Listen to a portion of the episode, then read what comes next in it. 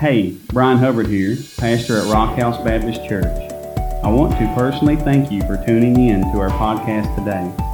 We pray that the message inspires you, encourages you, and challenges you to be the person God wants you to be.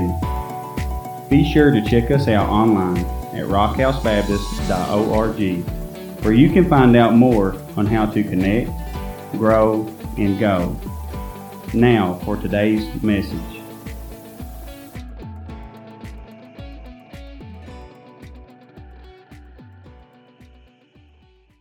I want to talk to you this morning about following the Holy Spirit. That's where our sermon, I'm sorry, that's our sermon title this morning. And if you have your Bibles, please turn to Acts chapter 8, verses 26 through 40. That's where we're going to look at. We're going to give you a rundown of your readings this week. I usually don't like to do that because I want the Spirit to speak to you. But I am going to highlight how we got to chapter 8. Before we do that, I want to take time, and this probably isn't the most professional thing in the world.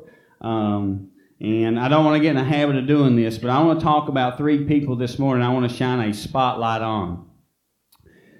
This lady here has uh, been near and dear to me. She set me straight many a times, and this is not my wife. I know what you're going, what you're thinking. This lady does all the little things that keep this place going. I'm going to be honest with you. The transition from Pastor Tyler to Pastor Brian would have probably been really, really difficult without Molly Bentley. So I want to thank you, Molly, for your help. Um, trust me, the first call I make when it comes about church is Molly. I even go past my wife sometimes, go straight to Molly. The next two gentlemen, I want to take a moment because I'm just going to be honest with you. I've been here probably, oh boy, freshman high school, 2004. It's about 16 years I've walked through this door. These two men took me under their wing, showed me their love, one, both of them was like a father. One opened his door to me in many ways. Um, but spiritually, these two men don't get the credit for what they deserve for keeping this church together. I'm going to be honest with you. Pastor Tyler, great job. But there was two men that seeked and found him, and these two men don't get enough credit. That's Mac Bentley and Mike Napier. Thank you, fellas, so much this morning. Um, I know I can go on down the list uh, for what everybody does for the Lord, and we'll preach that one day. Um, but this morning, let's dive into verse 26 right away, okay? I hope this hits you like it did me and uh, really moves you as, uh, as it did me in this morning's message. Uh, because he lives, amen, I can face tomorrow. That song just, it done something for me. Thank you all so much for that. Verse 26 says, An angel of the Lord spoke to Philip. That's my middle name, so I picture this being me. Get up and go south to the road that goes down from Jerusalem to Gaza. This is the desert road. So he got up and went. There was an Ethiopian man, a eunuch, a high official of Candace, queen of the Ethiopians, who was in charge of her entire treasury.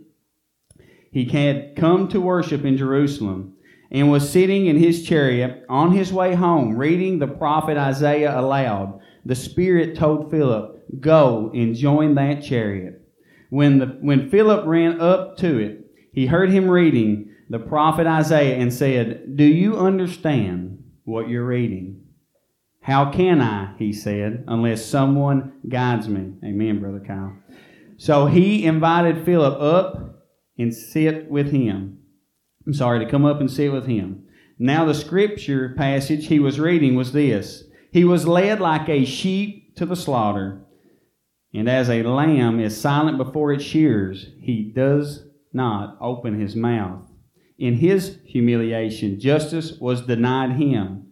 Who will describe his generation? For his life is taken from the earth. The eunuch said to Philip, I ask you, who is the prophet saying this about? Himself or someone else. Philip proceeded to tell him the good news about Jesus, beginning with that scripture. As they were traveling down the road, they came to some water. The eunuch said, Look, there's water. What would keep me from being baptized? So he ordered the chariot to stop, and both Philip and the eunuch went down to the water, and he baptized him. When they came up out of the water, the Spirit of the Lord carried Philip away, and the eunuch did not see him any longer, but went on his way rejoicing. Philip appeared in, I've tried this word a lot, you all, Azotus. I think I pronounced it wrong, but we'll go back and read it again. And he was traveling and preaching the gospel in all the towns until he came to Caesarea. Let's go to the Lord in prayer before we dive deep into our sermon this morning. Father, I pray that your word pierces our heart, that it moves the distractions out of our mind, that for the next 20 minutes or so we open our minds, our ears, and our hearts to you, Father.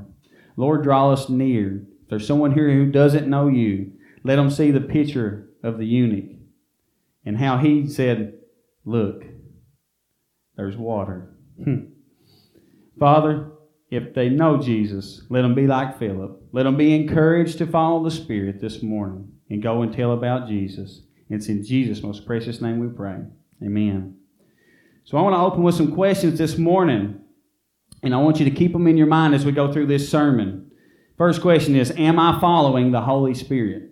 I know that can be hard today with all the distractions out there. Or ask yourself, Am I exactly where God wants me to be in my spiritual walk? Or how about this? Am I right in the middle of God's will for my life? We'll see three things in Scripture this morning that are essential to the spread of the gospel. Number one being the need for God's grace and His Holy Spirit in our lives. Next, we'll see the need for a Bible. There's nothing more important than God's Word. We'll also see the need for someone to explain the Bible. Somebody in here has to be somebody else's rock. Why do we need these things, you may ask? Well, this is a simple statement of application from none other than Charles Spurgeon. Hear this in the power in this statement. Charles Spurgeon says, A Bible that's falling apart usually belongs to a person who isn't. Hmm. So, for a moment, let's play catch up before we get into chapter 8 really quick. In Acts chapter 2, you're going to see that Peter's sermon on the day of Pentecost and how 3,000 were saved because of the call to repentance. And from there, you're going to see how the people of God formed the generous and growing church. The Bible says there was many added to them daily. In verse 44 in chapter 2 says this Now all the believers were together and had all things in common. Amen. If we want to be a growing church, right there's a scripture we have to hold on to one mind, one spirit. Acts 3 and 4, you're going to see a miracle in the power of the Holy Spirit you're going to see how proud the apostles were for being persecuted for the namesake of Jesus Christ. Acts 5, you're going to see the apostles then stand tall while on trial. And Peter quotes this We must obey God rather than people. Amen. Acts chapter 6, you're going to see this that there were seven men chosen to be deacons to the people who were being mistreated there, especially the widows. More about that in just a minute. But this is where Stephen and Philip, two very important people in the book of Acts, enter the scene. And then in Acts chapter 7, what powerful scripture you'll read this week when we see Stephen being martyred for his belief in Christ and how he stood up for Jesus. But in that crowd was a very devout man of God, soon to become the Apostle Paul. Hear that the suffering brought about the Apostle Paul. Please hold on to that. Now in Acts chapter 8, Saul, who was the Apostle Paul, goes around persecuting the church, and as a result of this, people begin to scatter. Verse 4 and 5 says this, though.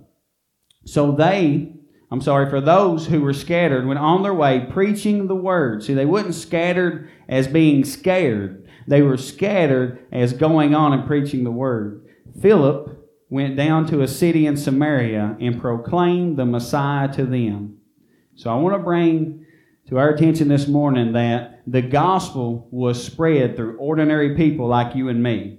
Don't think that you do not have a purpose. The scripture this morning says that Philip went and started this revival. Who was Philip? He was a deacon in the church. He was a deacon of the people. And right away, we see that Philip goes to Samaria. We talked about Samaria in our verses last week in Acts 1 8, and it reads this But you will receive power when the Holy Spirit has come on you, and you will be my witnesses in Jerusalem, in all of Judea and Samaria, and to the ends of the earth. Now, when we are in our D groups, we talk about those Samaritan people. Who are those people, you all? They the middle forkers. We don't. We, we say, oh, we don't know if we want to go there. There's a Brian Hubbard maybe there though. They're the people that we don't really want to approach. And here's Philip taking up upon himself, following the Spirit, and he's going there. And whether we want to believe this or not, every Christian preaches. You preach with your life, you preach with your actions, you preach with your word. But the thing about this is, it says that he's go, we're to go to the ends of the earth. And here's the funny thing to the Greeks and Romans, guess where Ethiopia was? The ends of the earth. Literally, in their mind, they thought after that, there's no other place to go. So it's also important to see that in chapter 6, Philip went around preaching and started a revival in Jerusalem.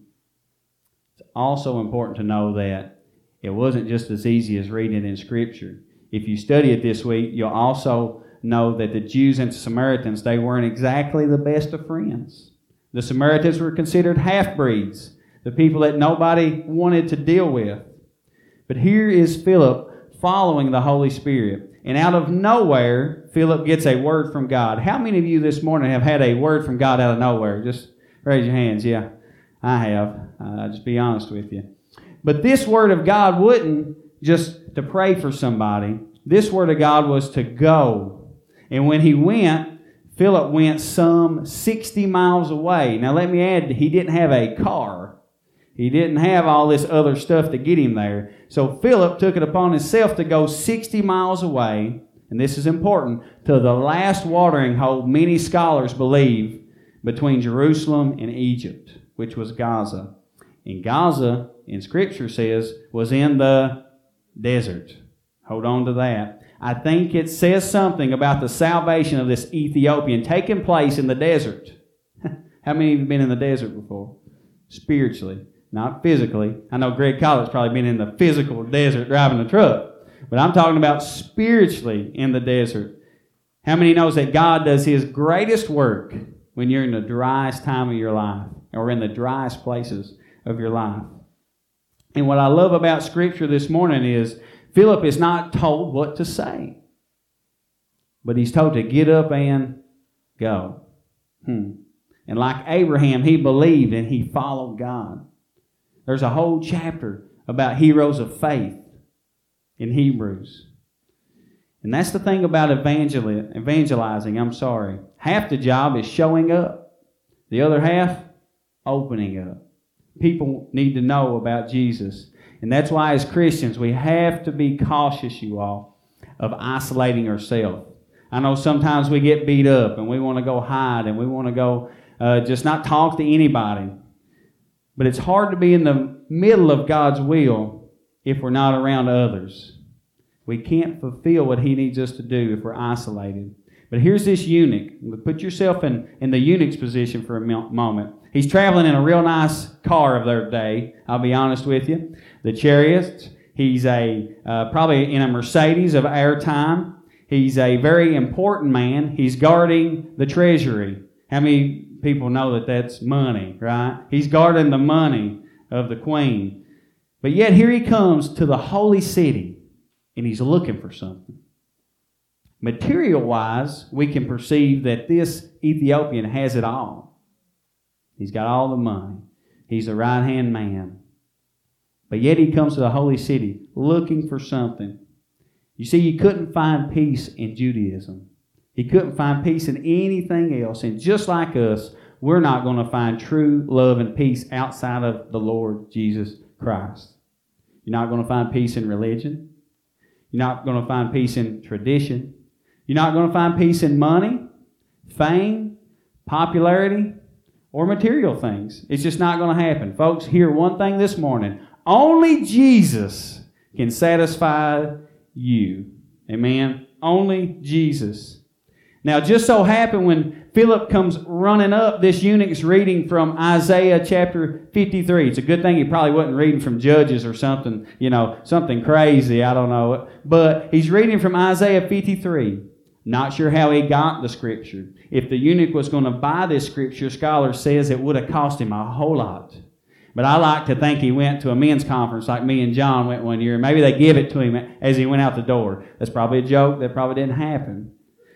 But I'm a firm believer that God provided this divine moment in time for a divine message to be delivered, to start a divine conversation, to complete a divine conversion. God works these things out. I can only imagine what the eunuch was thinking when this man come running. I'm, I'm guessing he's running, unless he's an ultra marathoner. After 60 miles, he's probably just doing all he can to get there. But I know the Holy Spirit probably empowered him to get there. Now, like I said before, you have to picture this. They're at the last watering hole before entering Egypt. Now you say, Pastor, you said that twice this morning. What's the big deal about it? Here's the thing. When you dive into your studies this week, and you start looking at some commentary, there was no converts in Egypt, no Christians in Egypt. So you have to remember this. If Philip doesn't follow the Holy Spirit, guess what happens? The eunuch goes back, and guess what doesn't happen? Christianity doesn't go into Ethiopia. So you've got to think how strong that is. Philip is literally at this moment fulfilling the Great Commission. He's fulfilling Acts 1 8. This baptism of this Ethiopian signified the gospel going to the ends of the earth. All because why? When God said go, he went. When God said go, he went. Now, kind of reminds me of a scripture in Luke 24 when those two disciples are on the road to Emmaus and that I've heard some preachers call it the seven mile miracle, Pastor Furtick talks about. And these men are walking with Jesus, literally the resurrected Jesus, right? And there's finally notice that he's come up, but they don't know who he is because the scripture says that the Lord had kind of blinded them to who he was. and they tell him, Haven't you heard about what's been going on in Jerusalem? Like he don't know. You know, he's the main guy. And guess what Jesus done? He basically did the same thing Philip did. He said, Look, I'm the Messiah. He pointed them to who Jesus was. It's exactly what Philip did. So this morning I want to discuss some applications that we see in the life of Philip in the obedience of following the Holy Spirit. Number one, first application should be up on the on the board here. Take this home with you. Love people with God's love. Love people with God's love. Acts chapter 6 talks about Philip serving God in the most medial ways. He was serving the widows of the church. He was serving their tables. Anything that they needed, Philip did for them. Kind of sounds a little bit like Rock House Baptist Church. Now, this wasn't a glorious job. You have to keep that in mind. But with a servant's heart in following the will of God, there's great lessons to be learned the Apostle Paul writes in Galatians chapter 5, verses 13 and 14. He says, For you are called to be free, brothers and sisters. Only don't use this freedom as an opportunity for the flesh. Ain't that a message to the world right now? But serve one another through what? Love. For the whole law is fulfilled in one statement love your neighbor as yourself. Holocaust survivor Anne Frank said this about serving No one has ever become poor by giving. Can't outgive the Lord. How many knows that? Amen. Billy Graham said this We are not cisterns made for hoarding, we are channels made for sharing. You see, Philip's heart reflected the heart of God. Philip had to cross many barriers. Scripture doesn't exactly point that out per se, but as you dive into it, in verse 40, it says, He went into many villages. This shows that Philip was traveling to all the people, not just the big cities, and talking to the big time politicians there. This shows that Philip cared about the one. Now, I'm going to go ahead and say this, and I, this is something I want you to hold on to. There'll be many that'll, that'll preach the gospel, a lot for the wrong reasons.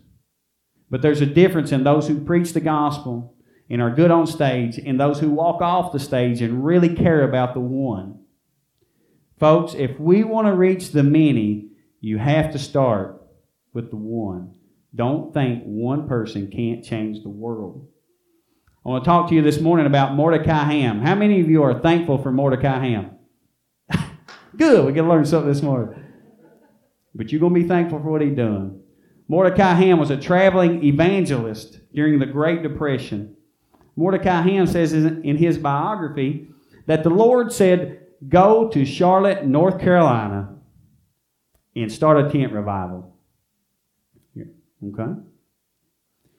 His biography says he preached for 11 straight weeks, day and night, six times per week, only resting on Sundays. Now, I'll be honest, I'm not sure how he done that. It's kind of hard to come up with a couple in the whole week. I don't know how he come up with 11 straight weeks. But I'm so glad this Kentucky native followed the Holy Spirit because a few weeks into the service, when everything was looking bleak and dry and nobody had come to the Lord, a young teenage boy come forward and accepted the gospel. Hmm. Who was this teenage boy, you may ask? None other than the great Billy Graham. Thank God, Mordecai Ham said, I'll go, Lord. I'll go. God uses ordinary people to save the lives of others. I tell you how excited God gets about you and the lost. Luke 15, verse 7 says this I tell you, Jesus says, in the same way, there will be more joy in heaven over one sinner who repents than over 99 righteous people who don't need repentance. Amen. Thank you, Lord, for saving my life. Second application this morning I want to talk to you about is be led by the Spirit. Now, I know that sounds cliche, but it's so important. Our whole lives and our every move should be led by the Spirit. There's nothing we should do that we haven't asked God to guide us in. As a matter of fact, the whole book of Acts and pretty much uh, the two thirds of the New Testament, we can get real technical on that, is wrote because people follow the Holy Spirit. What does that look like in our life? Number one, it looks like this reading your Bible. Folks, there's nothing more important than God's Word. Nothing more important than God's Word. Next thing it looks like spending time in prayer. There is nothing more important than your relationship with Jesus Christ. If He's not number one, let's reshuffle the order. He's got to be number one in our lives. Third thing it looks like in our lives serving one another. It's not about me, but about He. Less of me and more of Him, the Bible says. Quick story from this book. I talk about this book all the time, but I'm telling you, get it. Get it. Not a fan. Changes changed my life. Outside of Lord saving me. This book. Kyle Idleman's the pastor and, and writer of this book, and he is uh, actually a pastor at Southeast Christian Church in Louisville, Kentucky. I want to tell you how Kyle Idleman found the Lord and went on to pastor in Los Angeles, went on to pastor, I believe, in Chicago and some other cities, and he ended up in Louisville, Kentucky. He said one day his parents went to work, so they took him to his grandparents' house, and his grandparents were not believers. But two local men from the church, little old church like Rock House Baptist, took time to go visit this elderly couple and tell them about Jesus. Pastor Idleman says that that day his grandparents didn't accept Jesus, but they did go on to, praise the Lord. But what was crazy was there was an eight year old boy in the floor playing. Never said a word, but he hung on to every word that those two men come to say about Jesus. And he went on to pastor and lead many to the Lord. That's just an example of our witness and how we may not see it, but the Bible tells us we walk by faith and not by sight. Amen. Paul talks about the fruits of the Spirit love, joy, peace, forbearance, kindness, goodness, faithfulness, gentleness, self control. Against such things there is no law. You know what it didn't say? Money, drugs, rock and roll. It never said nothing like that that the world hangs on to. He said love. Don't get love misconstrued. Construed. He's talking about loving each other because God loved you. Joy, peace. Who wouldn't say I want that, right? The problem is, is they look to get that in other stuff. Don't let that be us. And take it upon yourself to tell somebody else that's not going to be you. God loves you. When we're led by the Spirit and our response, when we're led by the Spirit, I'm sorry, our response will look like what Philip's did. I don't know about you, but I've been in this situation. when God told me to go, I came up with an excuse. Philip didn't have the great debate with God. It wasn't a presidential election who's going to lead. God said, Go. The Spirit spoke and he went. He didn't say, Not now, God. He didn't use the not there excuse because you have to think where he's going. You know, he's of the chosen people, and God's saying, Go to the ones that they consider are not worthy. He didn't say maybe later. I heard a pastor say this week be in prayer, be reading your Bible, God's not going to spell out the name in your cereal bowl of the person He wants to, you to go share the gospel with, but you have to be in prayer about it. God's laying somebody on your heart right now that you better go talk to. It may they may draw their last breath and may not know the Lord. And here's the thing.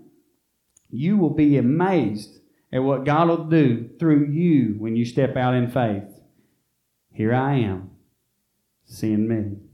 Hmm. We should be waking up each morning, ladies and gentlemen, asking God these questions. Who is it, Lord, that you want me to speak to you for you today, Lord? Who is it that you need me to go see? Who is it you want me to share the gospel with? We shouldn't be afraid. You're not going to have all the right answers. I spoke to many people and not had the right answers. Here's what God doesn't expect you to be Google for God. You're not going to be able to go, oh yeah. But here's what Luke 12, verse 12 says when you follow the Holy Spirit. Jesus telling his disciples, For the Holy Spirit will teach you at the very hour what must be said. Prayer is the battle. Now, prayer is done before you go. You don't go fight a battle not preparing, do you? Let's be in prayer. Sometimes the best answer to somebody's question is another question. If you look at what Philip did, again, he didn't have no cookie cutter answer. He was well versed in the Bible, and he Bible says he was a praying man. Later, I believe in Acts chapter 21. Don't quote me on that. But here's the thing some people we come in contact with, let me back up. Most people we come in contact with are going to be people that they may be well versed in the Bible. They may have a quote or two they can quote. They may know John 3:16 like the best of them. But we must remember, they're not seeing the whole picture because they don't have the full story. And that's where we come in to play. So ask yourself this morning, am I proclaiming Christ? Am I proclaiming Christ? Because this eunuch was like us spiritually. He could not become a Jew, but the beauty in the gospel is he could become a Christian. Amen. Salvation is offered to everyone free of charge. We just got to accept it. I'm going to leave here today, pick up the phone, and call my dad and tell him this same story. I hope he's watching this morning. Gary Player. Now, some of y'all probably don't know Gary Player. I expect Jerry Sparks to, because Gary Player is a golfer, right, Jerry? He's a South African golfer. And uh, I'm going to use Gary Player as a uh, example this morning. Gary won a PGA tournament, professional golf tournament. And after the tournament, the reporter asked him, It's amazing how lucky you are. Some of those shots that you made today, those putts that you hit from, you know, 40 feet away. And Gary responded with this It seems to me the more I practice, the more I get lucky. That's the way evangelism is. The more you share the gospel with people, you're going to miss some putts. You're going to miss some shots. But it's going to be more people accepting Christ. Don't expect to ask one person and be one for one. It's not going to happen. Remember, they're not denying you, they're denying our Lord and Savior Jesus Christ. So I want to close with this this morning. Just a few questions I want you to take home with you. Ask yourself Am I walking in the Spirit? Am I being led by the Spirit in my daily life? Ask yourself Am I prepared to give an answer for God? Bible says we need to be ready to answer when somebody asks us about the Lord and Jesus Christ. Do you get up every morning anticipating? I'm guilty of not doing this, anticipating encounters with someone in hopes to share the gospel. I firmly believe, and I said this before, and I've told him a hundred times, Kyle Chris was in a position so that he can anticipate gospel encounters. It's not always easy. Lastly, this one hit me hard, and I hope it hits you. When was the last time you had a gospel conversation with someone? So, our challenge this week as we begin to close and the musicians come forward please, please go and share the gospel. As C.T. Studd always said, or the only quote I've heard him say, you know, our life's going to pass, and only what's done for Christ is going to last. If you would, let's rise and let's pray as our musicians take the stage.